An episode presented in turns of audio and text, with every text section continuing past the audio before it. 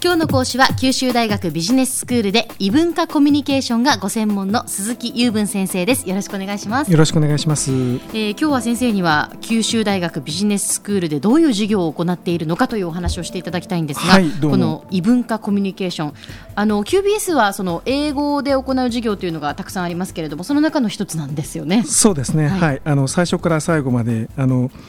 ところどころジョークを言う以外は英語で喋っております。はい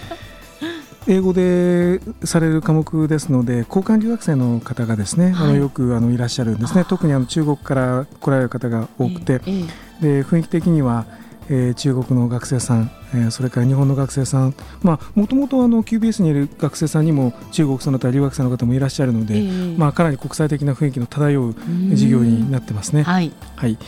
であの中身ですけれども、ええ。ー、とまずはあの何をやってるのかということですが、はい、まあ、皆さんやっぱりどうしてもビジネスで語学をどう生かしていくかというところに悩んでいる人たちが一定数いらっしゃって、うん、まあ、その方々が、うん、なんとか英語の力伸びないかなと思って来られる方が多いんですね。うん。はい、でそのいわゆる英語におけるビジネスコミュニケーションの力をつけていただこうということでいろいろ画策しているわけなんです。えで授業の中身としては毎回同じパターンなんですけどもまずあのビジネスに関する文献の購読が前半。で、はい、後半は、えーと、ビジネスに関するディベートやディスカッションという形で進んでいくことになってますよ。う。ん、はい。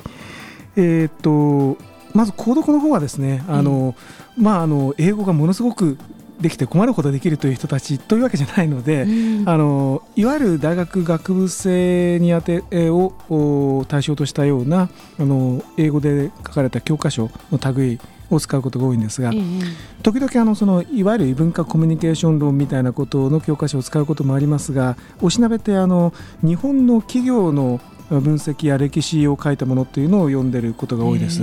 でどうしてかというとそのやっぱりあの海外から来られる交換留学生の方々が非常に興味を持たれるということとそれから、え受講生である日本人のビジネスパーソンの方にとっても自分が属さない企業についての歴史やさまざまなうんちくを学ぶことが意味があるだろうということなんですね。はい、でしかも英語の勉強になると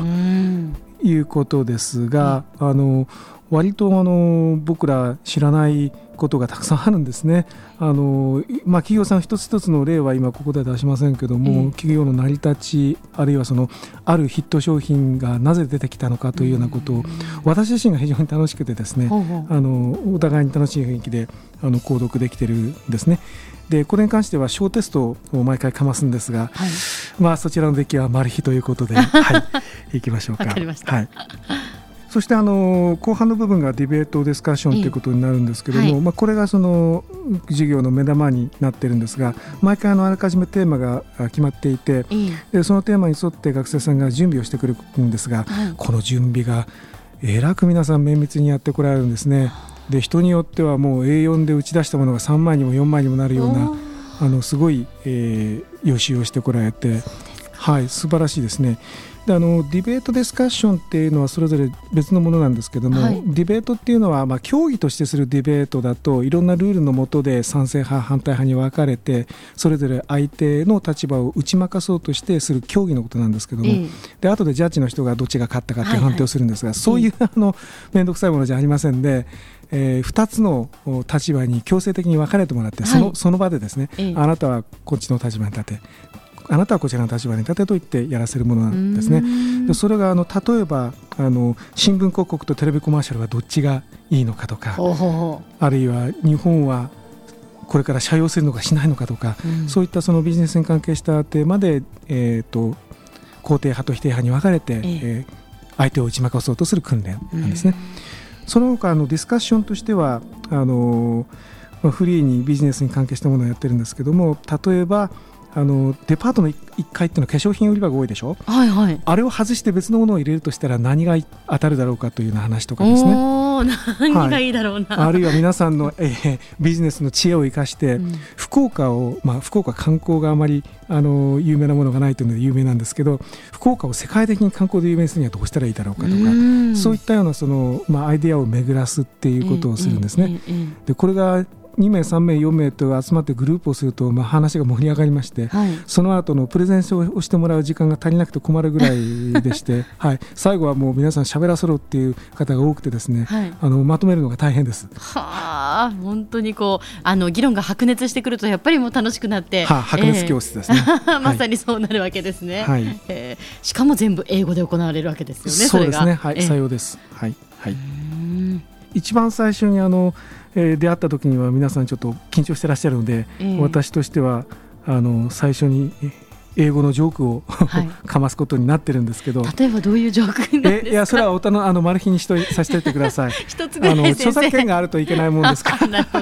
でこれ肩をほぐすことが目的なんですけど、えー、あの逆効果で固まってしまう人も多くてですねあのちょっと困ったなという気もしてますけどね、はい、あのいずれにしてもあの何て言うんでしょうか。緊張した雰囲気のもとであのカリカリと勉強するっていうのと少し離れたところであの力を抜いてした方が語学は伸びますし、あの楽しいとかやりたいと思う気持ちがあの語学の力を伸ばすんですよね。で強制的にさせられるとあるところまでは行くんだけどそれ以上なかなか行かないところがあるんですよ。ということであの私としては授業はなるべくあの楽しくやりたいと。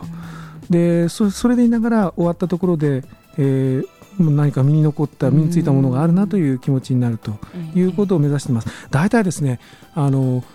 忙しい中を夜間授業を受けに来る人たちなので、はい、今日はこういういい気持ちを持って帰ってもらうというところがなかったらもう評価アンケートでは大変なことになりますので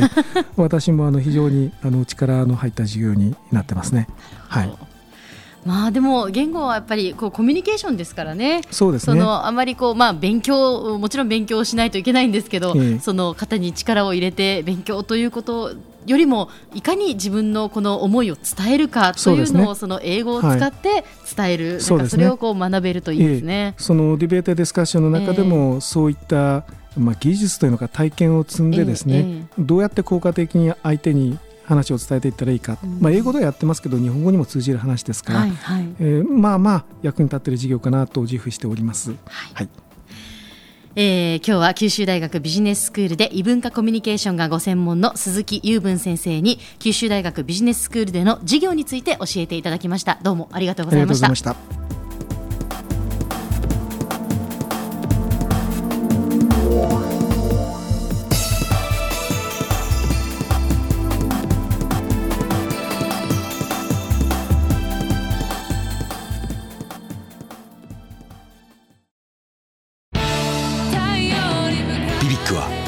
州で生まれ九州の人たちに光を届けています。九州のお客様が光り輝くように。それが QTnet の変わらない思いです。キラキラつながる QTnet。